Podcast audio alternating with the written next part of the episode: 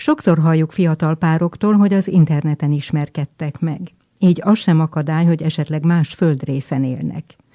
A világhálón barátságok, szerelmek szövődnek, és esetleg házasságok köttetnek. De hogy történt ez 50 évvel ezelőtt? Mai beszélgető társaim Alina és Fullár Gyula. Gyula, megmondanád, hogy találtál Alinára? Nagyon különleges ez a név.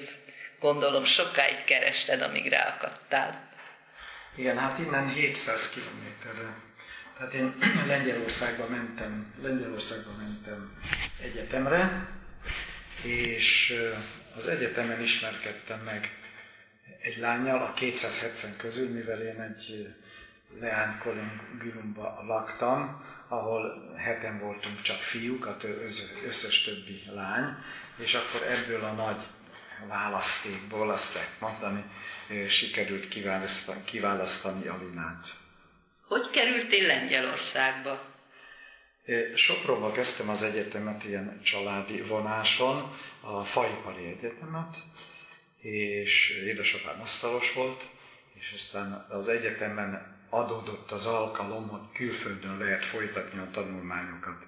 Hát én Lengyelországot választottam. Diákszállóban volt egy stúdió, ami három diákszállóra adott műsort, és annak a, abban a stúdióban dolgoztam, mint hangtechnikus. Speakereknek a szerepét az lányok töltötték be. Az egyik lány az éppen Alina volt, akivel közös, közös műsorunk is volt, a Szívküldi, és én az üveg egyik oldalán voltam, ahol a gépezet volt, ő a másik oldalán, és akkor ugye mindig szembe voltunk egymással, néztük egymást, néztük egymást, és aztán annyira összenéztünk, hogy végül össze sikerült valahogy a életünket is kötni. Alina, te hogy emlékszel erre? Hát én nagyon jól emlékszem természetesen az, az első látásra. Úgy adódott, hogy egy szobában laktam a kollégiumban a, a stúdió vezetővel, ő beszélt rá, hogy legyek bemondó, és akkor láttam ezt a helyes, nagy, dúshajú fiút, aki mindig szépen hajolgott, amikor tudtam beszélni, mert ugye nem lehetett áthallani a másik szobába. És ez tartott jó sokáig, mire úgy közvetlenül találkoztunk, inkább ebédlőbe vagy, vagy valahol. Hát egyszer csak túl, túl gyorsan találkoztunk. Akkor ez egy rádiós szerelem volt.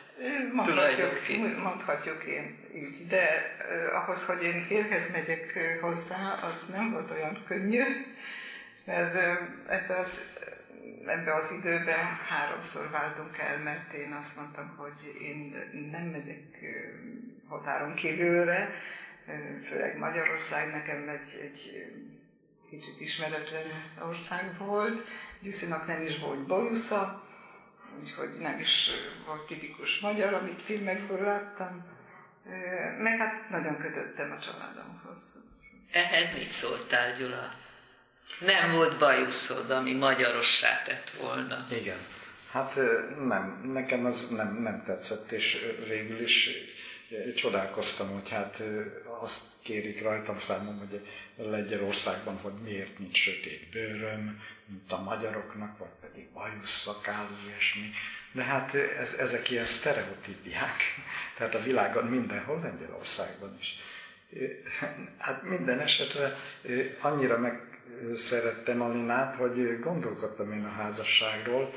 Természetes ez mindig nehézséget okoz, amikor valakit egy másik országba kell hozni, és Alina, ahogy elmondta, ezt most később tudtam meg, hogy mennyire hezitált azon, hogy jöjjön, és hogy ne, nem volt kedve hozzá, de hát végül is minden nehézséget le, le lehet küzdeni, és ezt is leküzdött.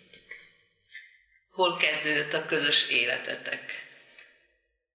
Közös életünk tulajdonképpen már a, a mm, egyetem ideje alatt kezdődött. Azért, mert az utolsó évben összeházasodtunk, és úgy, hogy a polgári esküvő az Magyarországon volt itt Budapesten, és Hát Lengyelországban, mivel hogy nagyon katolikus, vallásos nép, az természetes volt, hogy egyházi esküvőnk legyen, és ez már 50 éve történt. Gratulálok! Fél száz év! Igen, igen, úgyhogy így. Meddig éltetek Lengyelországba? A, még három évig.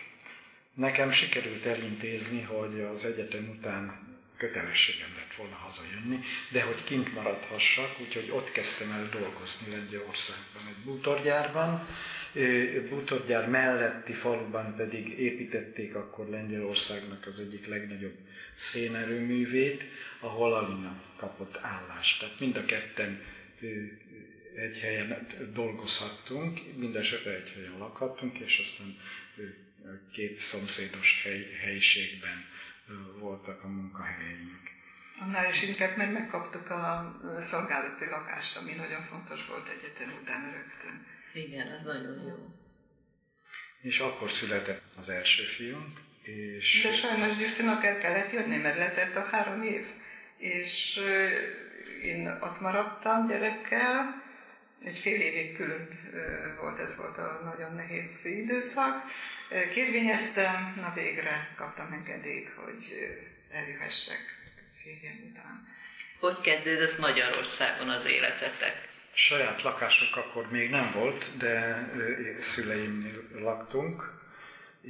Itten a nyelv jelentett tulajdonképpen nagy, nagy nehézséget, tehát megtanulni magyarul, de mondjuk 5 perc alatt nem lehet. A másik, hogy kellett keresni egy munkahelyet is a feleségemnek, olyant, ami a szakmájába vág. Én ugye ez idő alatt, amit a Vágóhídon dolgoztam, terhes lettem, született a második fiú.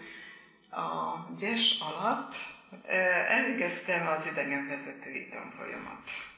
Pont utazási iroda felajánlott, hogy tolmácsot keresnek lengyel nyelvvel, nagyon sok vendégmunkás jön az építőiparba, és akkor egy hónap után, mivel hogy jobban is fizettek ilyen munkáért, ott maradtam. Mivel benneteket az ezüstkar révén ismertelek meg, múltkor a Új Buda tévében hallottam, hogy lengyel kapcsolat van bizonyos kórusok között. És akkor úgy elcsodálkoztam, hogy kerültetek kapcsolatba a lengyel kórussal. Volt valami közöttök ehhez? Mi lengyel kórusban élek, énekelünk. Magyarországon több lengyel kórus van, de a legelső, amelyik alap... alap álljunk meg, álljunk meg egy szóra. Az előtt énekeltetek, hogy az új budai ezüstkar létrejött volna? Igen. Most már jobban értem, igen. Tehát több lengyel kórus van, de a legelső az a lengyel templom mellett van a lengyel ház is, tehát ott alakult a lengyel kórus, igen, Kőbányán, és mivel feleségem mindig is szeretett énekelni, és nagyon szép hangja is van, így, így ő rögtön jelentkezett. Engem is oda csábított, ha bár én egy kicsit ellenálltam. De aztán mentél? De igen, de aztán elmentem végül is, és akkor mind a ketten a lengyel kórusban énekeltünk. A magyar, itt a magyar ezüstkarral, ez egy érdekes történet, olvastunk róluk a Új Buda újságban. Hát kíváncsiságban. Én itt, itt születtem, és aztán születésem ott a 11. kerület lakosa Hát tulajdonképpen az én ötletem volt, mert mikor megtudtuk, hogy létezik ez a korus, akkor felléptek a valamilyen karácsonyi ünnep, ünnep megnyitóján, és nagyon sok népdalt énekeltek. És mondom, hát annyi időt itt töltöm már, és nem, nem ismerem így, így a magyar énekeket, jó lenne bekapcsolódni, és akkor nagyon óvatosan megkérdeztünk a Gyöngyit, hogy, hogy csatlakozhatunk mi? Persze, természetesen, gyertek, gyertek! És akkor így, így elkezdtünk, és nagyon szeretjük itt énekelni. És ettől kezdve az ezüstkar lengyel népdalokat is énekel. Igen. Azt nem tudom, hogy a lengyel kórusba énekelnek-e magyar népdalokat, de hallottam, hogy itt nagyon szépen éneklitek. a Előfordul, igen, ott is, de Én gratulálok az 50. házassági évfordulótokhoz, és ahhoz, hogy ilyen szépen alakult az életetek, és a lengyel-magyar tényleg jó barát, és ez a házasságban is megnyilvánul.